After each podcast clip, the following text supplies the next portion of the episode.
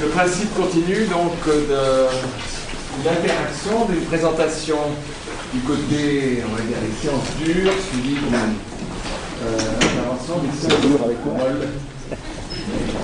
sciences naturelles ou sciences humaines, selon comment l'on veut euh, se situer.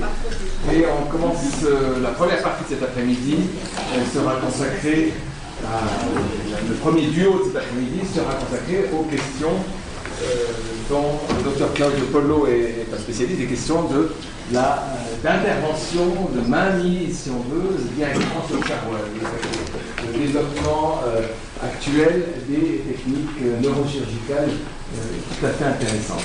Alors, je vous laisse tout de suite la parole. Je vous demanderai, comme il est de rigueur pour un modérateur, d'essayer de respecter le temps de parole et, de façon à ce qu'on ait un, moment de discussion après ce premier lieu. Alors à vous la parole, on se réjouit tous encore. Merci beaucoup, bonjour à tous. Euh, bah, D'abord, je voulais remercier euh, également le comité organisateur d'avoir permis de faire euh, cette, présentation. Et puis, c'est donc un plaisir pour moi d'essayer de, de, donner une place, afin de vous convaincre que, la neurochirurgie a une place dans les, dans, dans les traitements ou disons euh, dans, l'influence de la, de, de, la personnalité. je, modulerai donc le, titre qui a été proposé aujourd'hui en, posant la question est-ce que les pathologies et les traitements neurochirurgicaux peuvent-ils influencer, peuvent influencer la, personnalité de l'individu? Je vais essayer tout au long de cet exposé de, vous convaincre euh, euh, que oui. Alors tous les gens qui sont en, contact avec la, réalité clinique neurochirurgicale savent qu'il y a des pathologies euh, qui, qui, ont des répercussions, qui ont une morbidité sur la, sur la personnalité de l'individu. Si on prend par exemple, ici en, guise d'illustration, certaines pathologies vasculaires, par exemple les hémorragies arachnoïdiennes liées aux ruptures d'un anévrisme vont provoquer chez l'individu euh, des, troubles euh, neuropsychologiques et de, la, personnalité, puisqu'en fait, à peu près un tiers, moins qu'un tiers de tous les patients qui, ont ce type de problème retournent, retrouvent une vie tout à fait normale et donc des traits de personnalité euh, qui étaient tout à fait superposables à ce qu'ils étaient avant. Idem pour les traumatismes crânio-cérébraux. Ici, vous avez l'exemple d'une IRM d'un patient qui a, qui a ce qu'on appelle des lésions axonales diffuses, donc en fait liées à la décélération brutale euh, lors, de, lors, de, chocs violents, qui créent des forces de cisaillement à l'intérieur du cerveau et qui, qui, créent donc des petites lésions diffuses, bilatérales, et qui changent clairement euh, la personnalité du, patient euh, qui, qui est atteint. Et puis enfin, euh, les pathologies tumorales. Euh, ici, vous avez un patient qui, dont l'IRM montre euh, cette grosse lésion frontale qui est en fait une, tumeur maligne, c'est un glioblastome, qui, est qui, va se présenter avec des troubles de la personnalité, du comportement. Malheureusement, pour un cas comme ça, la, neurochirurgie ne pourra pas être curative. Par contre, pour ce, pour cas-ci, c'est un gros méningiome de la base du, du, crâne de l'étage antérieur, donc la base des deux lobes frontaux, qui se présente souvent justement avec des, changements euh, de la personnalité, du comportement, et qui, eux, par contre, peuvent être améliorés, voire guéris par un traitement chirurgical. Donc tout ça m'amène, si vous voulez, à, introduire, alors qu'on parlait maintenant de, chirurgie, disons, euh, euh, ablative, où, on, enlevait des, choses anormales, euh, de neurochirurgie fonctionnelle dont le concept en fait est de restaurer la fonction d'un réseau neuronal, on a parlé ce matin de, réseaux euh, neuronaux, par modulation de son activité. Alors modulation de son activité, ça veut dire soit activation, soit au contraire inhibition. Et cette modulation, elle peut se faire soit par l'intermédiaire d'un courant électrique, donc par stimulation électrique, soit par administration d'une substance, d'une molécule qui peut activer ou inhiber euh, certaines régions, en tout cas du système nerveux central. J'ai mis cette, deuxième manière entre, parenthèses parce que D'une part, on l'utilise actuellement cliniquement surtout pour le traitement de la douleur, et euh, bien qu'on puisse, euh, qu'on voit apparaître maintenant des études sur l'humain d'instauration de, certaines substances comme le GDMF ou d'autres structures dans certaines maladies neurodégénératives, eh bien, le recul, disons, clinique est encore insuffisant pour pouvoir, disons, développer ce, concept. Donc on va se focaliser aujourd'hui plutôt sur la stimulation cérébrale électrique. Vous voyez que la neuromodulation fait l'objet d'un journal spécialisé il y a une société internationale de, la, de la, neuromodulation. Alors, la stimulation euh, cérébrale peut se faire soit au niveau du cortex. Alors, je vous montre ici euh, des, images. Pardon, je vais revenir en arrière.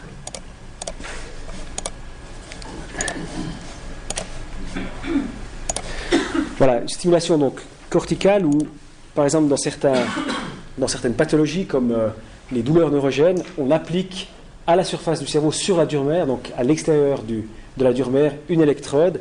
Et puis, euh, ici, cette électrode est posée sur le cortex moteur. Et vous avez ici une IRM post-opératoire où on voit en fait en blanc ici l'activation euh, cérébrale motrice faite en préopératoire. On cherchait à localiser le cortex moteur puisqu'on ne le voit pas, étant donné qu'on travaille en dehors du cerveau. Et puis la position de l'électrode. Ou alors on peut faire cette, euh, euh, stimulation cérébrale au niveau profond. Et à ce moment-là, euh, on, a, recours à, des techniques stéréotaxiques. Je suis désolé, la, première image a caché l'autre. mais on, y reviendra tout à l'heure, donc ce n'est pas important. Cette fois-ci, on, va implanter une petite électrode dans les profondeurs du cerveau, dépendant des pathologies qu'on veut traiter. Et puis vous avez ici une IRM post-opératoire d'un patient parkinsonien avec une électrode dans le noyau sous-thalamique. Alors, quels sont les domaines d'application de, la, neurochirurgie fonctionnelle? Ben, D'abord, les mouvements anormaux, on vient d'en parler. La maladie de Parkinson, c'est la pathologie la plus répandue. Mais il y a aussi des, syndromes dystoniques qui sont traités de, cette manière, des tremblements, euh, notamment le tremblement essentiel. La chirurgie de l'épilepsie également, euh, certaines, d'abord, on le verra tout à l'heure, dans les approches diagnostiques, on fait de la stimulation cérébrale, mais aussi certains syndromes épileptiques peuvent être traités ou améliorés en tout cas euh, avec de la stimulation cérébrale électrique. Les douleurs neuropathiques, on en a parlé tout à l'heure, euh, je ne vais pas m'étendre là-dessus. Et puis, on commence, disons, à voir dans la littérature euh, depuis quelques années euh, des traitements de neuromodulation pour des maladies psychiatriques. Alors, on va commencer euh, le, parler plus en détail de la, stimulation cérébrale profonde en prenant l'exemple de la maladie de Parkinson, parce que c'est le modèle en guillemets qui est le mieux connu, et puis on, pourra étendre après ce concept à, à d'autres pathologies. Donc, en fait, tout le traitement de, stimulation cérébrale profonde de la maladie de Parkinson est basé sur l'existence, enfin sur la démonstration euh, chez, l'animal d'un circuit cortico-sous-cortical. C'est le modèle en fait d'Alexander et Krucher qui, montre que, qui a montré que le contrôle du mouvement se fait par, un circuit neuronal qui fait intervenir bah, le cortex d'abord, mais également les noyaux gris euh, de la base et le thalamus. Alors vous avez ici, sur ce schéma, la porte d'entrée des noyaux de la base qui est le putamen, et puis vous avez ensuite, par des jeux d'activation et, d'inhibition, plusieurs structures qui sont intermédiaires euh, à ce circuit, qui va se terminer ensuite, qui va sortir au niveau du GPI euh, et de la substance noire réticulée, puis le thalamus, et enfin retourner au cortex. Et donc vous voyez que le, le noyau sous-thalamique a une place importante dans ce, dans ce circuit cortico-sous-cortical.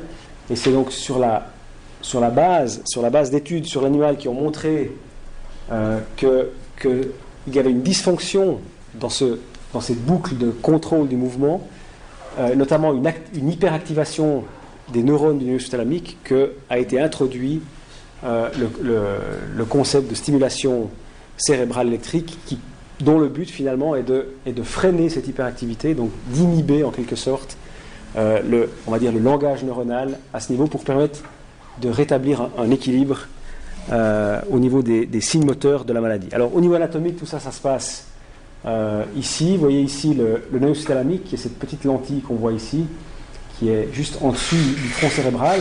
Ici, vous avez la substance noire, hein, la déprivation de dopamine dans la substance noire amène à ce déséquilibre dans cette circuiterie. Vous avez le thalamus ici et puis le, complexe putamen pallidum euh, juste à côté. Alors, juste pour, que, vous, que, vous, compreniez euh, ce qu'on fait pratiquement, le, patient euh, parkinsonien ici va avoir un cadre stéréotaxique sur la tête qui nous permet de fixer une coordonnée spatiale à la cible que, l'on veut, que veut dans laquelle on veut mettre l'électrode. Et puis, historiquement, il existait ce qu'on appelle des atlas stéréotaxiques qui nous permettaient de donner des coordonnées spatiales à, la structure en question, qui est ici, euh, sur une coupe axiale, et ici sur une coupe coronale. Et puis, donc on, savait que par rapport à une référence qui était souvent euh, un point qui est situé entre la commission antérieure et la commission postérieure, eh on avait un certain nombre de millimètres en X, en Y et en Z. Et puis petit à petit, le développement de l'imagerie par IRM nous permet maintenant de faire un, ciblage direct. Hein. vous voyez que sur cette coupe euh, axiale qui correspond à peu près à celle-là, sur l'atlas, eh on voit la lentille qui est le, le ici en coupe coronale. On voit un petit peu moins bien euh, sur, cette, sur cette image. Donc une fois qu'on a ciblé ça radiologiquement, le patient est en salle d'opération, il est réveillé, puisqu'en fait on a besoin de sa collaboration pour pouvoir tester euh, pendant la chirurgie euh, l'efficacité du traitement. Et il y a une première phase d'enregistrement qui, permet en fait d'écouter le, on va dire le, le, langage neuronal euh, de, qui est assez caractéristique dans, dans, le thalamique. Et puis ensuite, vous avez on teste le patient cliniquement en, introduisant donc, du courant électrique par l'électrode euh, pour voir si le patient répond bien. Si ce n'est pas le cas, on doit parfois un petit peu modifier la cible. Et puis à la fin, eh bien, on met l'électrode définitive et vous avez ici euh, l'IRM post-opératoire. Alors, vous avez certainement déjà tous vu euh, ce genre de, de, petites séquences vidéo. Vous voyez, un patient parkinsonien qui tremble énormément, qui n'est pas pas stimulé, puis tout d'un coup on active la stimulation et, le tremblement euh, cesse, et puis si on réactive, eh bien, réapparaît directement, ou très rapidement en tout cas, le tremblement. la même chose ici en ce qui concerne la marche, vous voyez le patient qui est off stimulation et on. Je vous laisse apprécier la différence, le même que pour se lever de, la chaise, donc l'efficacité est clairement démontrée.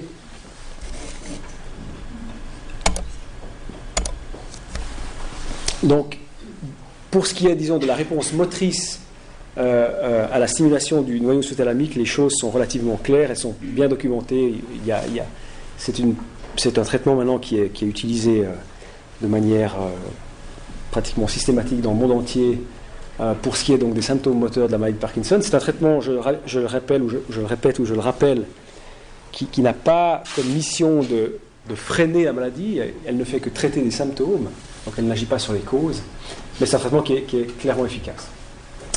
Ce qui est intéressant dans tout ça, et c'est pour ça que j'ai commencé par cette maladie, c'est qu'en fait, on a remarqué progressivement, euh, au fur et à mesure qu'on qu'on acquiert une certaine expérience dans ce, dans ce traitement, dans, dans, dans, dans la stimulation du STN, qu'apparaissaient chez certains patients des symptômes et des signes qui n'étaient pas de l'ordre moteur. Et un des premiers cas qui a été euh, rapporté euh, à ce sujet, c'était par, l'équipe de, la Salpêtrière, où en fait ils ont observé, c'était en 99 ça, ils ont observé pendant la stimulation, en salle d'opération, un patient qui changeait d'attitude, en fait le patient se mettait à pleurer, et, euh, c'était clairement lié à la stimulation, puisque quand euh, ils arrêtaient de stimuler, la patiente retrouvait un état normal, et puis dès que dès qu'ils recommençaient la stimulation, donc c'était reproductible, il y avait une tristesse qui apparaissait et des pleurs. En, fait, ils ont, ils ont illustré ça ici euh, sous forme d'image. Donc, vous voyez la patiente ici euh, avant stimulation. Tout d'un coup, on met la stimulation en marche. La patiente devient triste, se met à pleurer, et puis on arrête la stimulation et euh, la, patiente se remet à sourire. Donc ça c'est quelque chose qui était tout à fait reproductible et, intéressant. Et en fait, les, auteurs de ce, de ce rapport ont, cherché à comprendre pourquoi. Et en fait, ils ont remarqué que quand ils stimulaient le contact le plus distal de l'électrode, je rappelle que les électrodes ont souvent plusieurs contacts, elles ont quatre en général. Quand ils, stimulaient le, contact le plus distal, euh, eh bien, ces, symptômes apparaissaient. Et le contact le plus distal, ils ont, ils ont, ils ont réalisé qu'il était dans la partie inférieure du sous-thalamique et même dans la substance noire réticulée qui est en fait juste en dessous anatomiquement euh, de ce noyau. Et donc est apparu le, le, concept que ce noyau sous-thalamique, ou en tout cas euh, la, stimulation de la région sous-thalamique, pouvait avoir des effets non seulement sur, sur les signes moteurs, mais également pouvait, avoir, pouvait induire des effets autres, donc des effets euh, non moteurs. Et ils ont, ils ont affiné leur, leur recherche en, faisant du, PET scan chez ces patients qui étaient, qui étaient donc stimulés par ce contact. ils ont remarqué en fait qu'il y avait clairement une activation euh, de, de l'amygdale ici, et puis euh, au niveau d'une partie du thalamus, qui est le thalamus qui correspondait au thalamus médian, et même au niveau du cortex pariétal chez, ce, chez ce patient. Depuis, depuis ce premier euh, report, on va dire, euh, il y a d'autres, il y a beaucoup de littérature qui est apparue concernant les, les, troubles psychiques, enfin la dépression et la stimulation euh, cérébrale chez les Parkinsoniens. Et je vous, à titre d'illustration, je vous donne deux exemples de publications du, CRU, qui, chez qui on, a montré que 25% des patients euh, parkinsonien avec stimulation avait une dégradation de l'humeur. Et puis, un autre papier ici qui, qui a montré dans, la série de patients que nous avons opérés ici, euh, 6 patients sur les 140 de notre série qui, qui, qui sont allés jusqu'au suicide. Donc c'est quelque chose qui est absolument pas euh, bénin, on va dire, euh, et qui, qui, qui, a, qui, a posé un certain nombre de questions quant à la, d'abord à la sélection des patients euh, qui, qui, devait euh, être opéré, et puis quant au, risque de cette chirurgie. Alors, ceci m'amène à vous parler justement de, du, circuit limbique. Et en fait, on a, on a remarqué, les, certaines études euh, effectuées chez l'animal aussi, ont montré que il n'y avait pas seulement un circuit moteur dans, cette circuiterie cortico-corticale, mais d'autres circuits qui étaient parallèles en quelque sorte. On, va simplifier les choses en disant qu'ils sont parallèles. Et en tout cas pour le, noyau sous-thalamique, il y avait plusieurs papiers ont montré qu'il y avait une espèce d'organisation architecturale dans le noyau, avec la partie latérale de ce noyau qui était clairement impliquée dans, la réponse motrice, alors que la partie médiane, euh, intermédiaire, on va dire, était plutôt euh, impliqué dans, dans, ce qu'on appelle le circuit associatif, et puis la partie la plus médiane dans le, euh, dans le circuit limbique. Circuit limbique qui, comme vous le voyez, est connecté à des structures comme l'amygdale, le gyrus singulaire, enfin toute la circuiterie, on va dire, du, système limbique.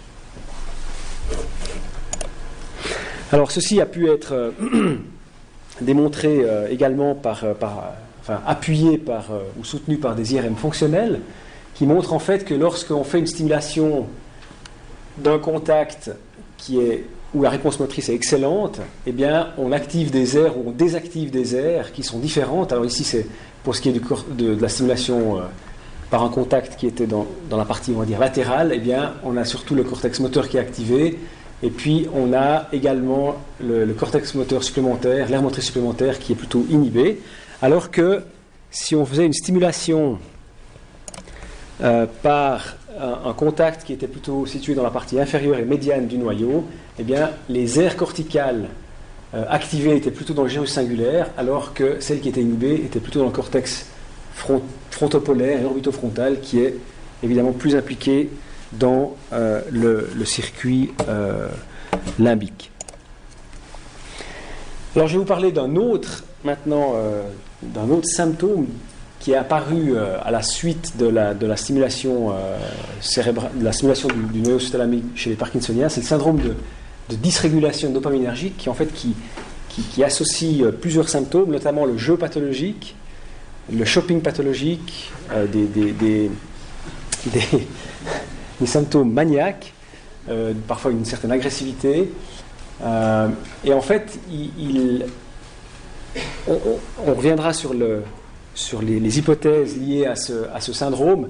On pense qu'il est dû notamment à une hypersensibilité des récepteurs dopaminergiques aux agonistes dopaminergiques. Et en fait, souvent, ces, symptômes s'améliorent chez les patients qui sont stimulés, puisque chez ces patients-là, on peut diminuer, voire arrêter les médicaments euh, dopaminergiques ou agonistes dopaminergiques. Donc en fait, dans la plupart des, la plupart des séries montrent que le jeu pathologique est amélioré souvent lors de la stimulation, mais il y a des publications quand même qui montrent que euh, ici notamment sur une, série de 39, que 5 des patients, malgré un arrêt des médicaments, ont aggravé euh, le, jeu pathologique.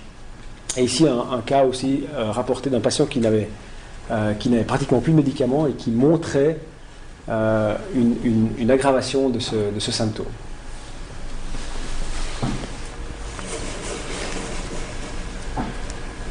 Et en fait, il y a beaucoup donc de discussions qui, qui, a lieu autour de, ce, de cette problématique-là, mais il est clair que maintenant on commence à, se poser des questions par rapport euh, à la localisation de l'endroit, enfin la localisation exacte de l'endroit stimulé et l'apparition ou l'aggravation de cette symptomatologie.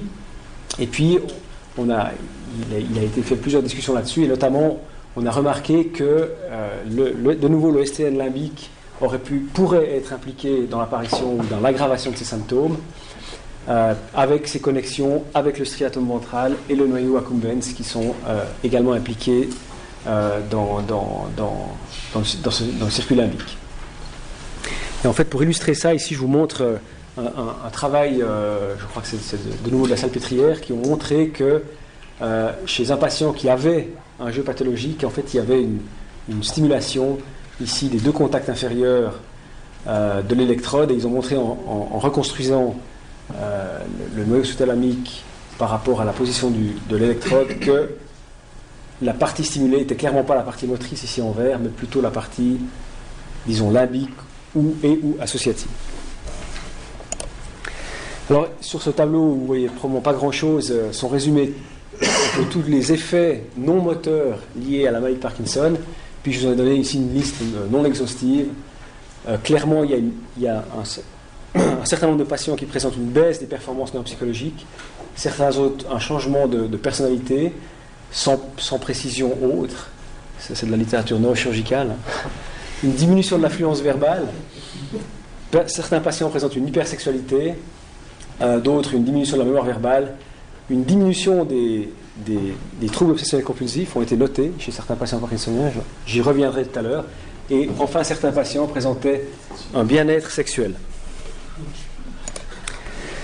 Je voulais juste vous, illustrer euh, ce concept de, circuit, disons, limbique euh, par rapport au circuit moteur avec une autre maladie rare qui est, qui est un syndrome, le syndrome de Lechnian. En fait, c'est une maladie héréditaire qui, euh, due à une déficience, enfin qui oui, qui est dû à une déficience euh, euh, dans le métabolisme des, purines et qui présente comme caractéristique clinique des, mouvements anormaux qui sont en fait euh, une spasticité et une dystonie, ainsi qu'un comportement auto-agressif, puisque ces, enfants-là souffrent d'automutilation majeure. Hein. Souvent, ils ont plus de lèvres, ils ont parfois même des morceaux de langue qui leur manquent et souvent ils ont le, bout des extrémités, enfin, les extrémités pardon, qui sont euh, endommagées.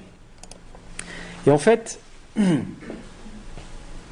partant du principe justement que dans, ici dans le, dans le globus pallidus interne, qui est une des cibles utilisées pour le traitement de cette maladie, il y avait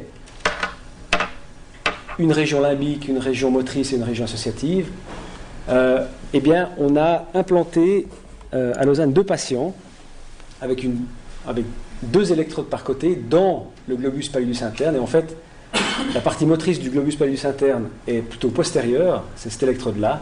Et en fait, la partie on va dire, limbique est, très antérieure, raison pour laquelle on a mis cette électrode.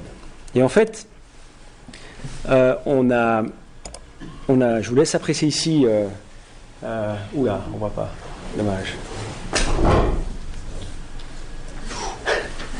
Bref, donc ici ben, c'est l'enfant avant la chirurgie où on voit qu'il y a des, mouvements dystoniques majeurs. Et puis, moi je vois le résultat post-opératoire que vous ne voyez malheureusement pas. Euh, bon, ben, dommage. Enfin, on voit clairement une différence, non seulement sur les mouvements moteurs, mais également on a pu, enlever tous les pansements qu'il avait au, bout des doigts. Et euh, il avait nettement moins d'automutilation. Je vais voir si je fais comme ça, si ça fait quelque chose. Ah voilà, oui.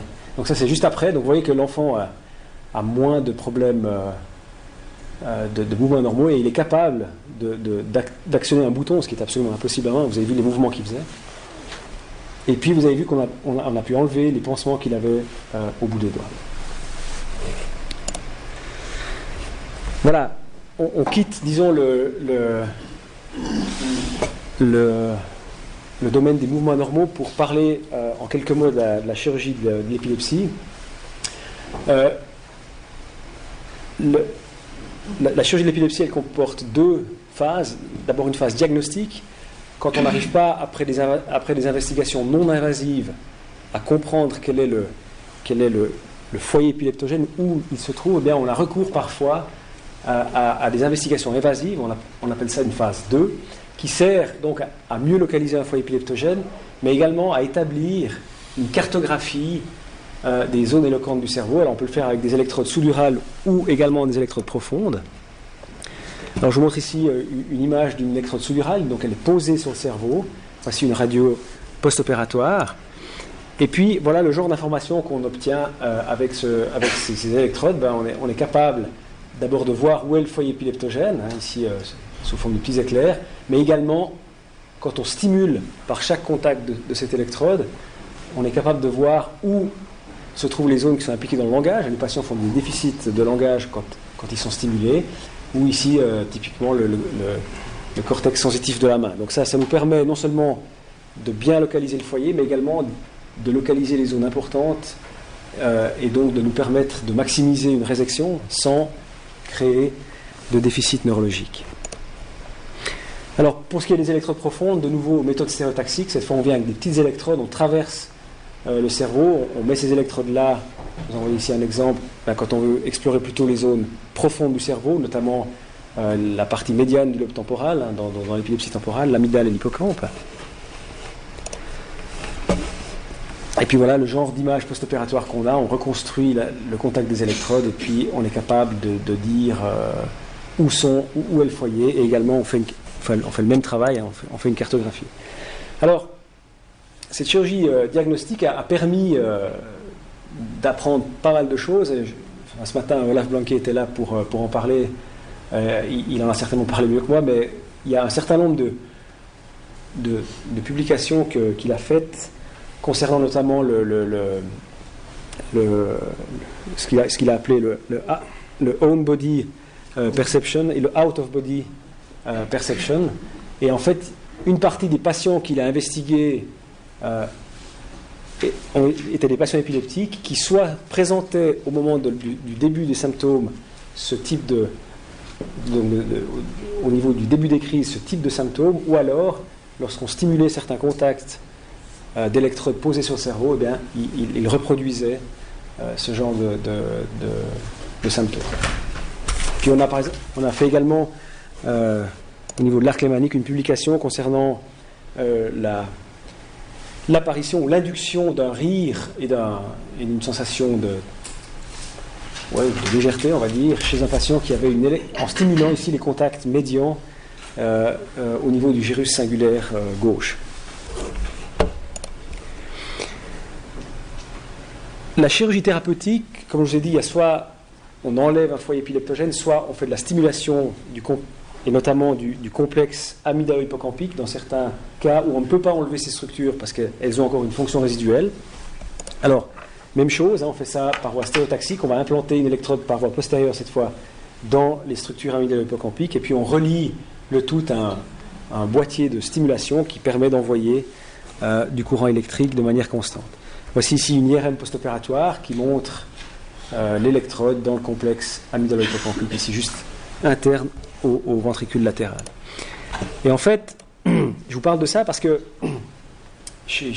on a maintenant une, série de 7 patients qui ont été implantés et chez un de ces patients, euh, on a remarqué lors de la stimulation des contacts les plus antérieurs, donc ceux qui sont dans, dans l'amygdale, très probablement dans la partie inférieure de l'amygdale, une sensation d'anxiété très importante durant euh, la phase de stimulation. En fait, je mets externe ici parce que pendant quelques jours, l'électrode est, connectée à l'extérieur, elle n'est pas directement euh, connectée au boîtier qui est sous la peau. Euh, et, c'est quelque chose qui était clairement reproductible. Chaque fois qu'on stimulait ces contacts-là, le patient avait cette sensation, elle disparaissait dès qu'on arrêtait la stimulation. Et puis, ici, un autre, un autre cas rapporté de, d'un patient qui avait des, des, troubles de l'humeur, également euh, après euh, stimulation du complexe amygdalien, mais cette fois, l'indication n'était pas une épilepsie, c'était simplement qu'une électrode pour une autre maladie s'était déplacée et elle était dans la zone du complexe euh, amygdalien. Mais donc, toujours est-il qu'on peut induire des troubles en stimulant cette, cette aire-là. Un dernier, dernier volet maintenant, c'est la stimulation cérébrale profonde et, les maladies psychiatriques.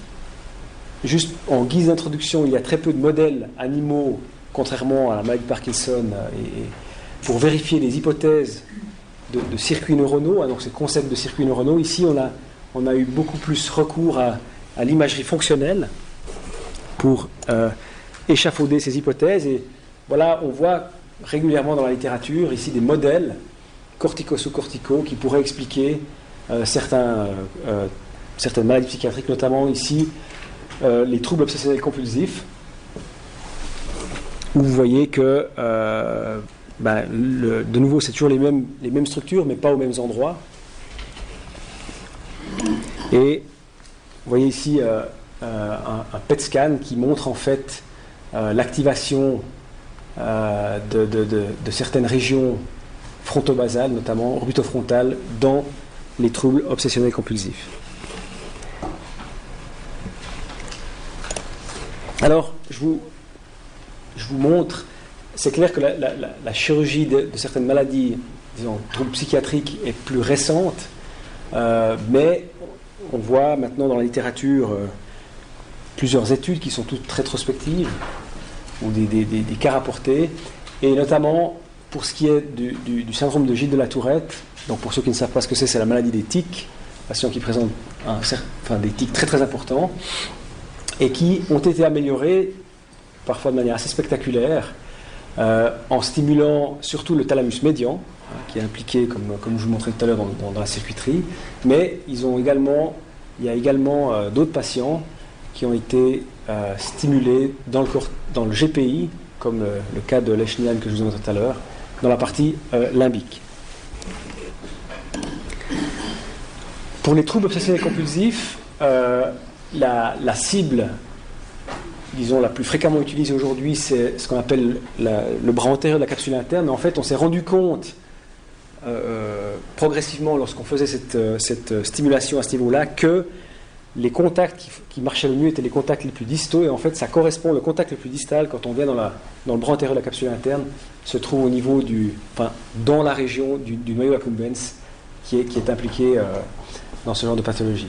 L'autre cible, une des autres cibles qui est utilisée, mais qui est aussi tout près de la région du accumbens, c'est le, striatum ventral. Et euh, euh, c'est aussi l'équipe de, Cleveland fait, fait, ça dans cette région-là, ils ont aussi de bons résultats. Et puis, vous vous rappelez tout à l'heure, on parlait de, de Parkinson, de STN et de troubles obsessionnels compulsifs. Hein. il y a eu des reports dans la littérature de patients stimulés dans le STN qui avaient clairement une diminution de, euh, de, symptômes de troubles obsessionnels compulsifs. Je vais juste mentionner la place de la stimulation cérébrale dans la dépression majeure, puisqu'en fait, euh, Alexandre Bernet, euh, tout à l'heure, va en parler de manière beaucoup plus approfondie. Juste pour signaler peut-être les deux cibles potentielles, c'est l'air singulaire 25, qui va développer ça clairement, et puis le noyau accumbens également.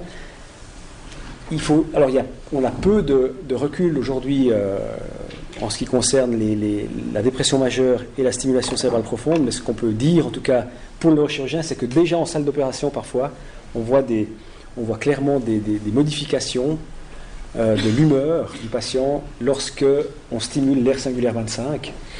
Euh, le patient se met à sourire de manière, euh, assez manifeste. Et, ça, c'est quelque chose qui est de nouveau on-off. Voilà, juste deux mots pour le futur, un futur qui n'est pas si, si, loin que ça. En tout cas, on, s'attaque beaucoup aujourd'hui à l'obésité morbide, euh, évidemment dans les pays occidentaux. Je pense qu'il y a aussi euh, un enjeu économique assez important. Et on commence, on voit apparaître dans la littérature maintenant euh, la modulation de l'ingestion alimentaire par la stimulation de l'hypothalamus, et notamment la partie ventromédiale de l'hypothalamus. Euh, et je pense qu'on n'est pas très très loin euh, d'arriver euh, chez, l'homme. Et puis, à titre un peu humoristique, je vous ai parlé du centre du plaisir, parce qu'en fait, on a remarqué, de manière un petit peu anecdotique, que certains patients qui avaient été traités dans, le thalamus médian pour des, syndromes de la tourette présentaient des, changements assez inattendus, on va dire, dans, dans leur fonction érectile et même dans leur, dans leur sensation de bien-être, notamment au, niveau sexuel. Voilà, donc en, guise de conclusion, je dirais que la dysfonction de, circuits, de certains circuits neuronaux cortico-sous-corticaux sont impliqués dans le développement euh, de troubles, en tout cas peuvent être impliqués dans le développement de troubles neuro et psychopathologiques. La stimulation cérébrale électrique peut moduler euh, ces circuits, euh, et, donc la, neurochirurgie fonctionnelle a une place importante dans ce domaine. Mais, il est clair que toutes ces, pathologies doivent être approchées de manière rigoureuse et multidisciplinaire.